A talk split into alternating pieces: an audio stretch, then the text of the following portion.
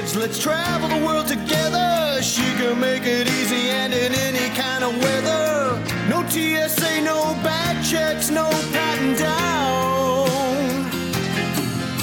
She's talking from the skies and sending lots of feel good sounds.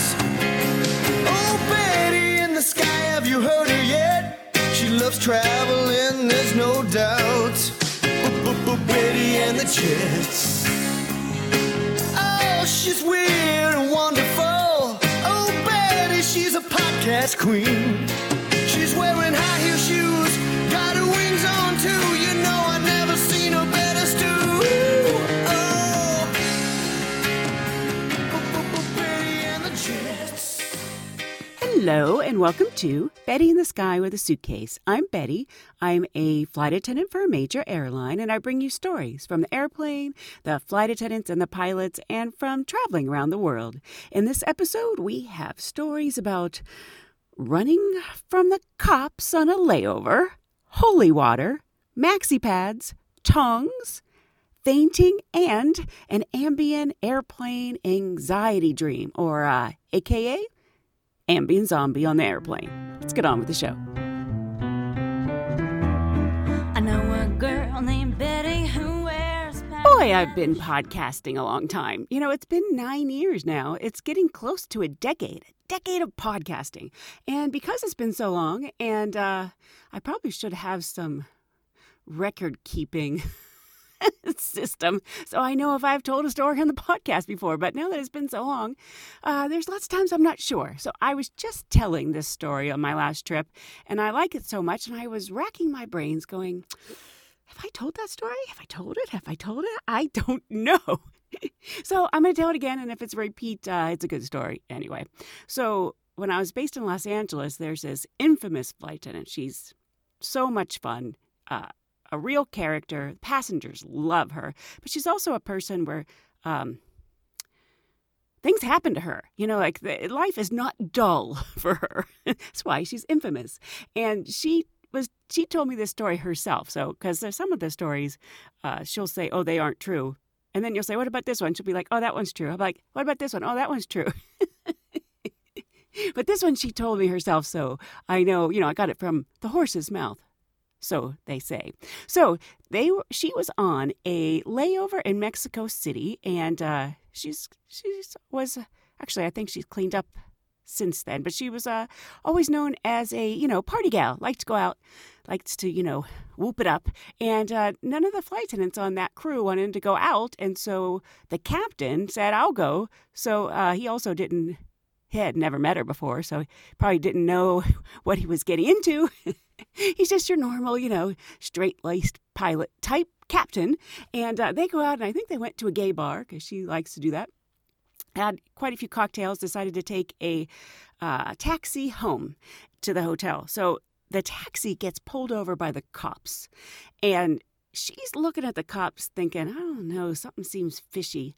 And uh, she's trying to explain that to the to the captain, but you know the captain's worried they're getting pulled over. You know what's going to happen, and so she says to him under her breath, they're in the the uh, back seat, and she's like, um, well, actually at this point, I think they had him uh, bent over the side of the car, you know, like uh, the hands behind their back, and uh, she says to him, "I'm gonna count to three, and I'm gonna run." And so under his breath, he's like, "What?" she goes, I'm going to count at three and I'm going to run. And he's like, What? so she goes, One, two, and she takes off running. And this poor pilot, the captain, you know, he was with her, you know, he kind of feels responsible. And here she's taking off running from the police. You know, he's not the run from the police type, but he didn't have much choice. So when she said, one, two, when she got to three and ran, he just thought, oh crap, I guess I gotta run. So here they are running from the cops in Mexico on a layover. And the cops are following him, and they're going down different streets and turning. And she says to him, now she doesn't have to talk under her breath. She goes, There's a dumpster over there. Let's hide in that dumpster. And he's like, What? I'm sure that captain has never run from the cops or hid in a dumpster before in his life and probably never did again. but they climbed into the dumpster. The cops couldn't find him. They eventually they waited there for a while in a Mexican dumpster then eventually walked home and when they asked the hotel the hotel said oh yeah you know those weren't cops that's just uh that's been happening around here where um they pretend to be cops and just rob and mug the people. So she was right. But she had some extreme uh, you know methods for running away from the muggers by saying i'm gonna count to three and i'm gonna run. She just moved from Missouri and she's feeling kind of bruised. She says, hey, to I haven't had as many um, ambient stories lately. For a while, it was nothing but ambient stories, people taking their clothes off and stuff. But something happened on one of your flights? Uh, yeah, we were all in the aisles um, doing our service, and all of a sudden we heard this commotion in the very back galley. So I walk back there, and there is a passenger uh, in the back galley opening and shutting and slamming the oven doors, and she kept yeah, she kept screaming, "I can't believe I've got to cook for all these effing people." so. So, and I asked her what she was doing, and she said that again, I just can't believe I've got to cook for all these people. It's like an anxiety dream. Oh, completely, completely. So um, we just kindly said, you know, no cooking for you today, and Set her down. and set her back down, and she went fast asleep.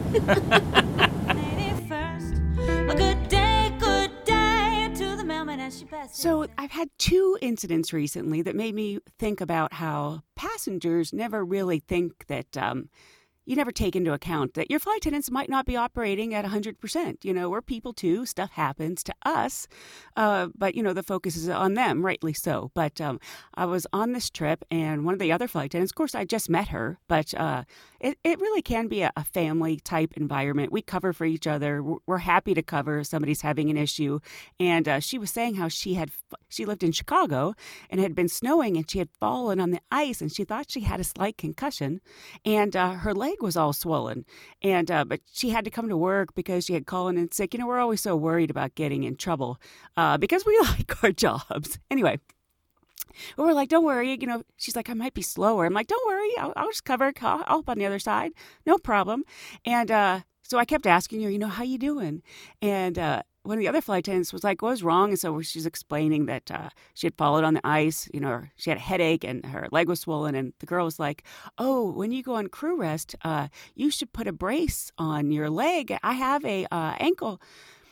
I have an ankle brace. Uh, you know, it'll help a lot. You know, if you can wear the brace for you know an hour or so. And uh, she's like, "Oh no, it's it's not my ankle, it's my knee." And the other girl goes, "I have a knee brace." And I was thinking, "Wow." You're starting to have an aging workforce if you have a uh, selection of braces, spare braces with you in your flight attendant suitcases. Uh, but this next trip, I mean, it's just interesting how things happen in cycles. But the next trip I was on, and uh, the purser, so she's the one that's in charge, uh, she's the boss on the plane, uh, real pretty, uh, long blonde hair, really pretty. Anyway, nice as could be. And you know, we a lot of us really do have, and I'm sure you guys don't see it or don't realize but we really, do have a good work work ethic because it's during the service, you know, right in the the crux of the multi courses in uh, first class. So um, she was bending down in the galley, and when she stood up, and you know, we're lots of times we're in a hurry because we're trying to make it. You know, so they're not waiting, or they have their food, or they have the dirty food food in front of them that long. So I know you guys are never in a hurry. Passengers are never in a hurry. Man, do you walk slow to the bathroom. Man, do you take a lot of time getting stuff out of the overbed. you know, we're on a different pace. You guys are like, oh, it's a nine hour flight. I can go super slow. And we're always like, I got stuff to do. anyway, she was probably in a hurry. And when she was standing up, the, the, door to the ice bin was open and she hit her head on the corner of the door, the compartment door, and it must have been sharp. And she sliced her head open. She cracked her head open. And uh, I'm sure a lot of you are aware that head wounds bleed like the dickens. Man, is there a lot of blood. So she she's holding her head and there's all this blood everywhere. You know, her blonde hair is now all red and she's we're all saying, "Oh my gosh," you know, cuz we actually had to page for a doctor. She had a major head head wound. And we're in the mi- middle of the service and she's in charge and she's holding her head and she, we're going, go in the bathroom, you know, try to clean it up, you know, see how bad it is. You know, you need to take care of yourself. And she's like holding her head, her hair's all mad. And she's like, I think the guy uh, at 11A w- wanted a fish, but I wrote down chicken. And we're like, we'll take care of the entree orders. Take care of yourself. You're bleeding, you know. so you know we're short a flight attendant because you know l- literally she needed medical attention. And here's this guy in first class on my side and uh, he he he should have heard we're paging for a doctor and seen r- people running around you know we're getting out first aid kits and looking for bandages all that kind of stuff. And um but he he says uh, i'm like oh would you like some more wine? Are you having the uh, Chardonnay or the Sauvignon Blanc? And he says to me, You should know which one I'm having. And I wanted to say at that point, uh, we got blood going on up here. So, yeah, I wasn't focused on whether you were having the Chardonnay or the Sauvignon Blanc. you gotta have your priorities here, man. City, glowing in the morning, and she feels that she might burn. Um, I have a, a priest, Yeah. and he's traveling with his mother, and she's just a kook, right? And uh, he's in normal. The mother's a kook? the, his the mom, priest's mother. The priest's mother, she's just a kook. She's like, oh, I'm on the plane, you know, da da da. This is my son, the priest, I'm flying with, and she goes, and then you know, the side, he's being very patient and sweet, you know, and. And I said, "Oh, that's nice. You're traveling with your mother." And he goes, and she's like, "Oh, wait a minute, wait a minute." And she pulls out this bottle of holy water and starts splashing the cockpit. she did. She like threw water. I mean, into the into the at the pilots, like you know. It was, an L ten eleven, so it was Yeah. a big. This is a long time ago too. She's, Yeah, so that was blessing them. blessing the blessing the cockpit with holy water. I go, did you feel that? You know, I mean, they had to have felt like some water on them. So I'm commuting home from work, and you know, you're always tired, and I'm always hoping to get an actual seat so I can take a little nap before I have to. I have like an hour drive after I take the commuter flight home, and uh, lots of times uh, there is no seats because the flights are full. So I'm luckily we have the privilege of sitting on the jump seat, you know, the fold down seat, our flight attendant seats, uh, but. Because my flight is a short flight, my commuter flight, it's a tiny plane. And let me tell you, that's a small jump seat back there. And the working crew would normally be sitting back there by themselves. So I'm really inconveniencing them by having to smush in there. And I immediately profile, like, because I'll tell you, you know, we have some heavy set people. And if it's a heavy set person back there, boy, then that's uncomfortable. But uh, I was on this flight coming home from Amsterdam. I was very tired. And uh, it's a young guy, thin, um, good looking young guy. And I'm thinking, oh, good, because this won't be a problem for me to it's terrible. I'm like, oh, goody, he's not fat. That's actually what I'm thinking. It's a terrible thing to think, but it is uh, understandable when you're going to have to smush into a seat. And I'm the one that's inconveniencing them, so it makes me feel terrible if they are a heavy set person and I and I have to smush in there with them. So anyway, it's a young, good looking guy. And uh, I said, Oh, you know, I'm sorry, but, you know, I'm on the jump seat. I'll be sitting back here with you. And he's like, Oh, it's all right. No problem. I commute. I know what it's like. But wait till you see how crazy bad I look just trying to get down into that seat. And I'm thinking, Why would he have trouble bending down to get in a seat? He's a young, fit guy. And I was like, Why? And he goes, Oh, my goodness. You wouldn't believe it. I got this. Um, bit by a brown recluse spider. You know, that's a big deal. Those things are, it's, those, they can be deadly. It's a big thing. But anyway, on his lower back, sort of at his waistline, he was telling me he's got, he's like, oh my gosh, it's, it's huge and it's red and it hurt. And like right where my, my pants waistline is like rubbing on it. And, and sure enough, we go to sit down and he looks like an 80 year old man. trying to get down into the jump seat. I feel terrible for him. And we're, we, you know, because I like to chat and uh, I had to find out about, you know, where the, you know, where he was when the, the spider bit him. And so it was a lot of spider talk on the jump seat. but uh, he was saying, you know, you know, he hated to call in sick for a spider bite, but man, it just hurt so much. And I was saying, oh, you know, I was just on a flight where we were going through the the first aid kit. There's lots of bandages and tape and stuff in there. You know, you, you there's something you can put on it so that maybe you know your waistband, your pants won't rub on your brown recluse spider bite. And he's like, yeah, but you know, once we get into those, if we get into the emergency equipment, uh, you have to get replaced. and It's kind of a big deal. Sometimes it can cause a delay, you know, to the next flight. So.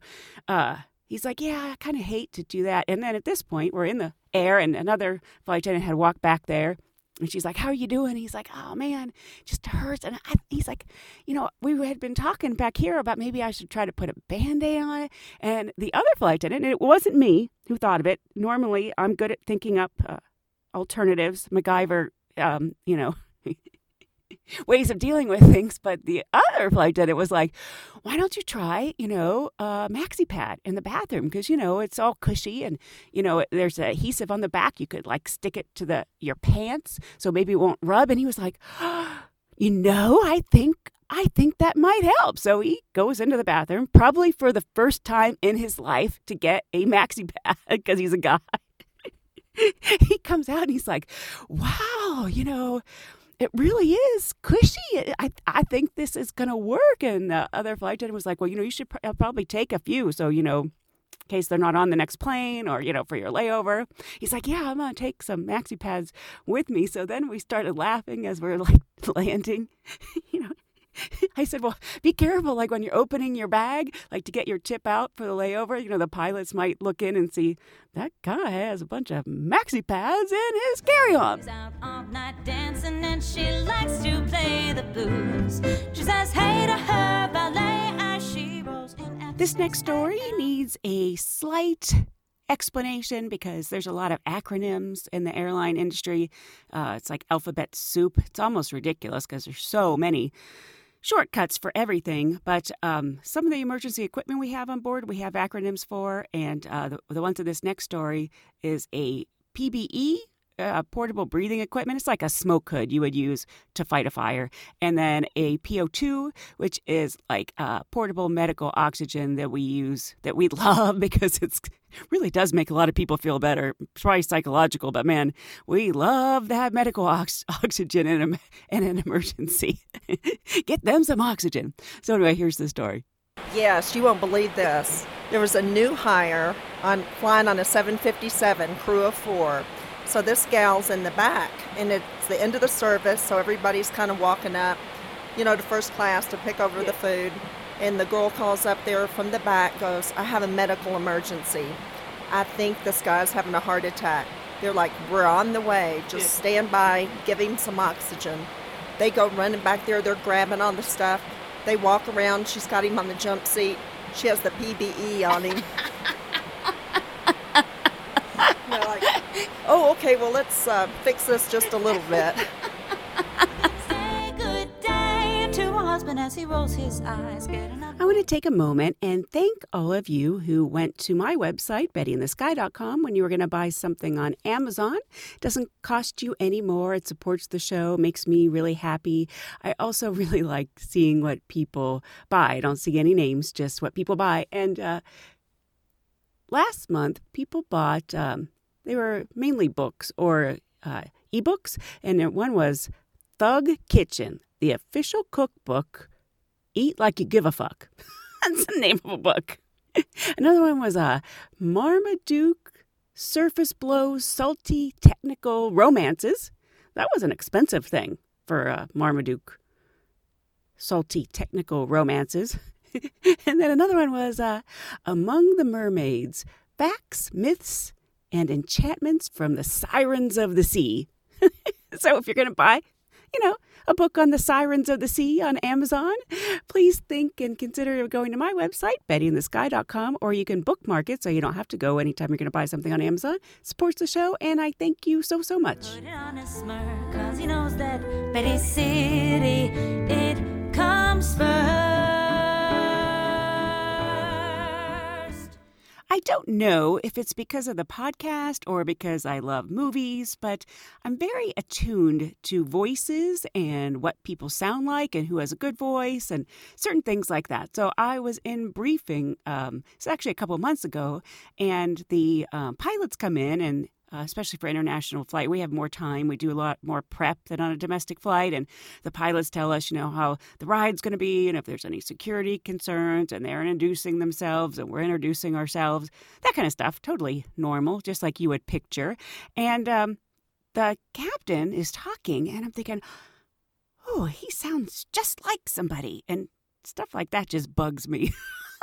stupid. I know I'm supposed to be thinking about what he's talking about, but all I can think about is wait a minute, who, who, whose voice is that?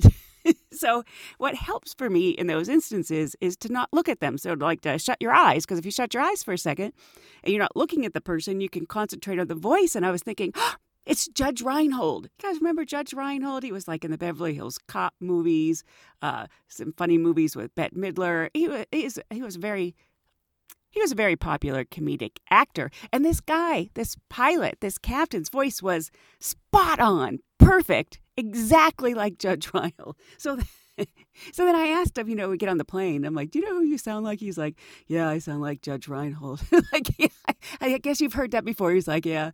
I'm like, really? It's amazing how spot on it is. So then I have to tell all the other flight attendants. So then every PA he made, everything he said is more fun. It's just funny to me because it's like he's using this actor's voice. And of course, it's his voice. Anyway, I've also had other people that sound just like Michael Keaton or someone who sounds like Kevin Costner.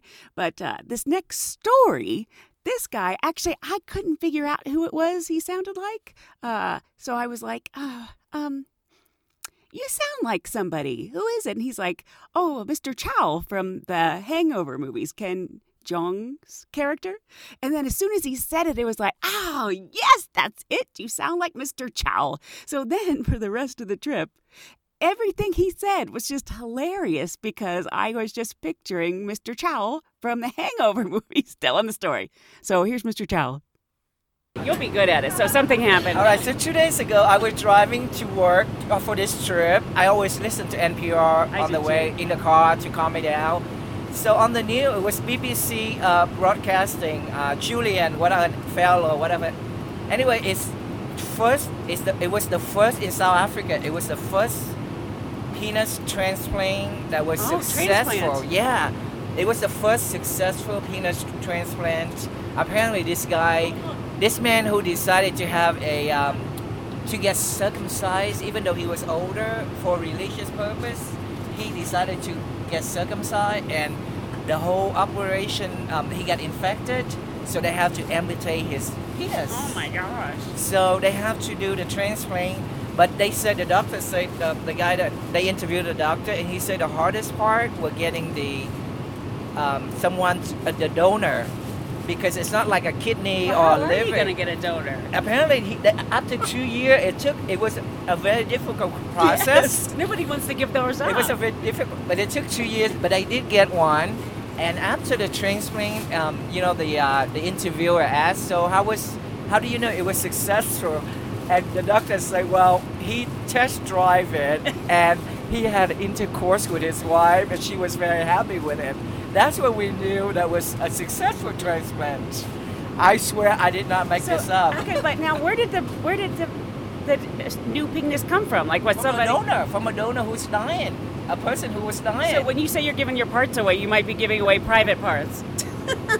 No, no, no, it was a dying person. Yeah. It was a dying patient Yeah. who was, you know, decided to give it up because they know they were dying anyway. Betty likes to watch the city wake up as the sun glides through the sky. Betty likes to watch the city I was working a flight to Amsterdam uh, in first class. You know, there's multiple courses, and uh, we were on the second course, which is like a soup and salad and um, and bread. So it's like after the appetizer, before the main course, and uh, we now serve it on a cart. So I'm on the cart.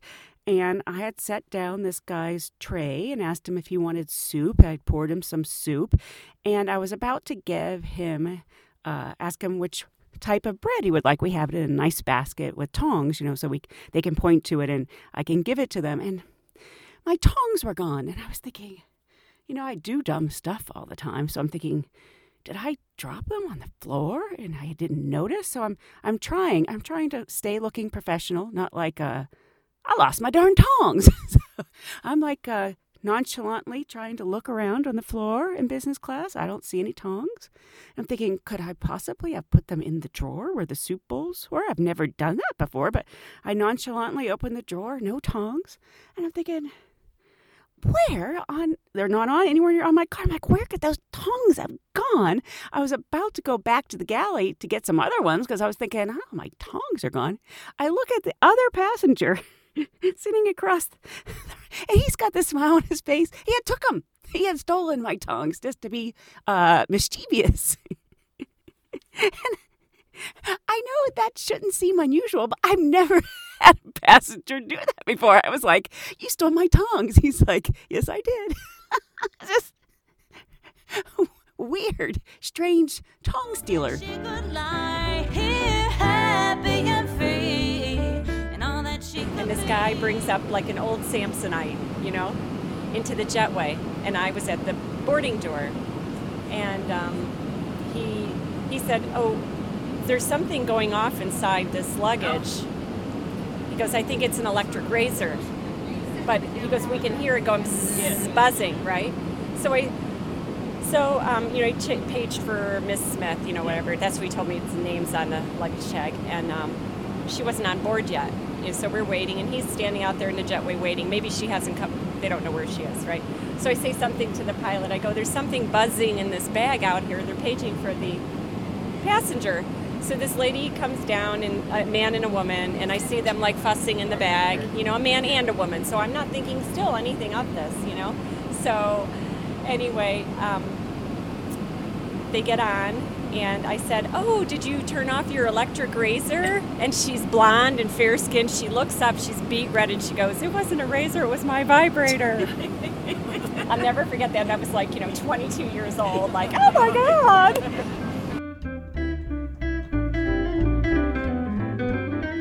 Few months since I took my trip to Sulawesi, Indonesia, so I'm getting uh, trip fever. I'm getting itchy to go somewhere, so I'm taking a smallish trip to.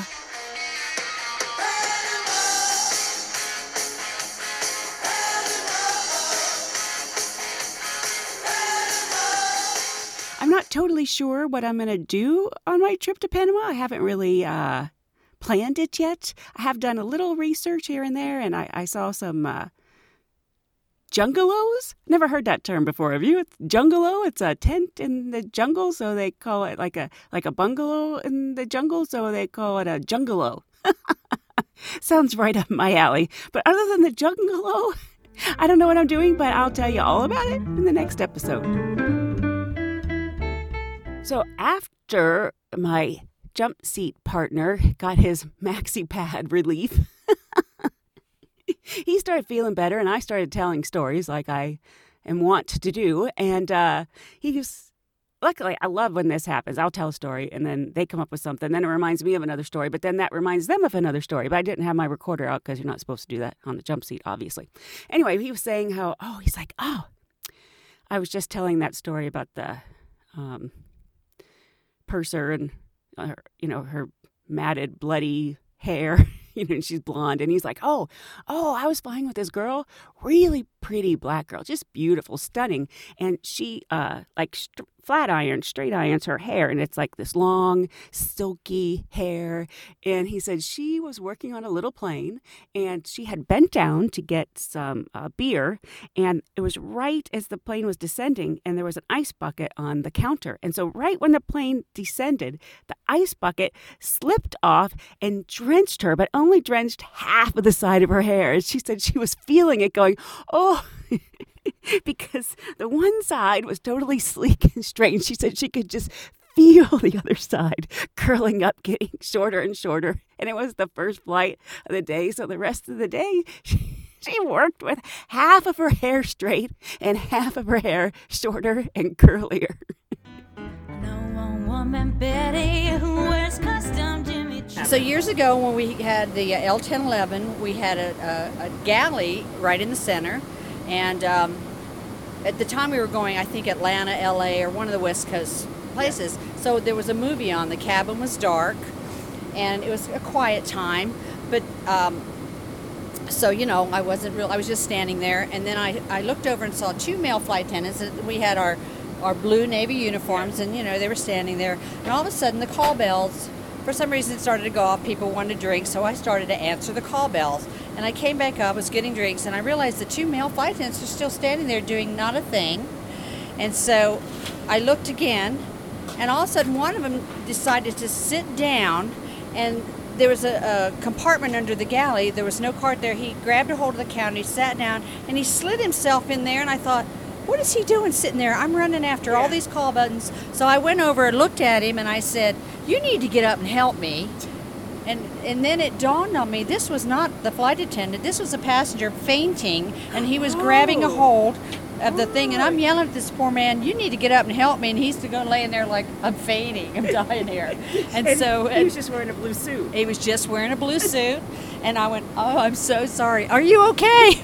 Are you okay? Are you okay? yeah. And that was the end of that one. Two days ago, I went to our annual training where we have to go and go simulate all these emergencies so we'll be prepared if something happens. And it really is good that we do it because it's good to keep all that stuff fresh in your mind. But it's stressful for us uh, because a lot of yelling and, you know, you're getting, you know, judged. You know, if you don't pass, you have to go back at the end of the day or you have to go back to training another day.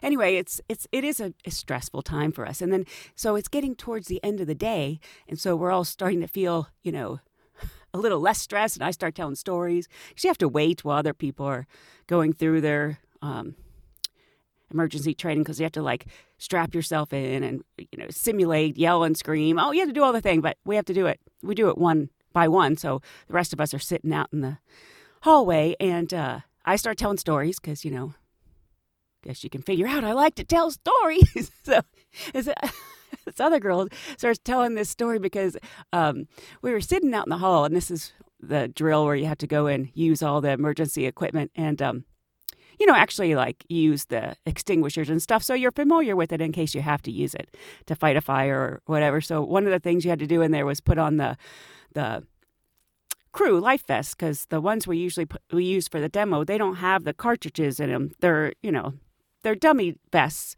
so that way we can actually pull down uh, where you pull down to actually inflate the vest and it isn't going to inflate.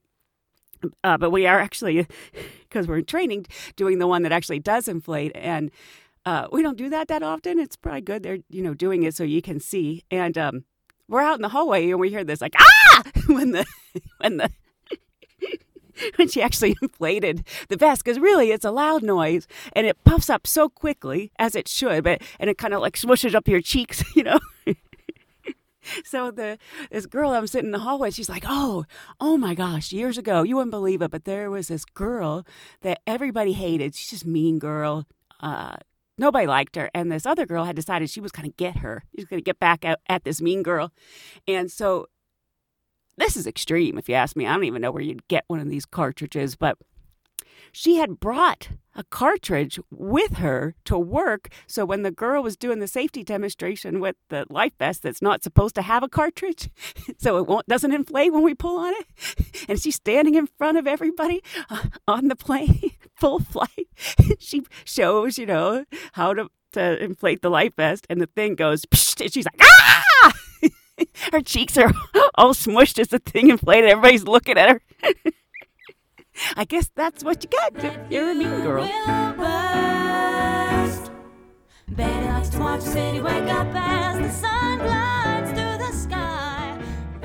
Well, that's about it for this episode of Betty in the Sky with a Suitcase. I hope you'll join me again next time because hopefully I will have some good stories from.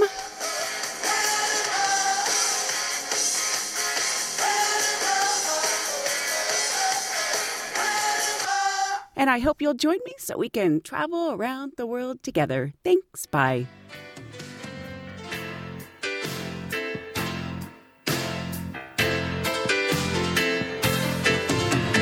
Hey kids, when you fly together, she'll tell you where she's been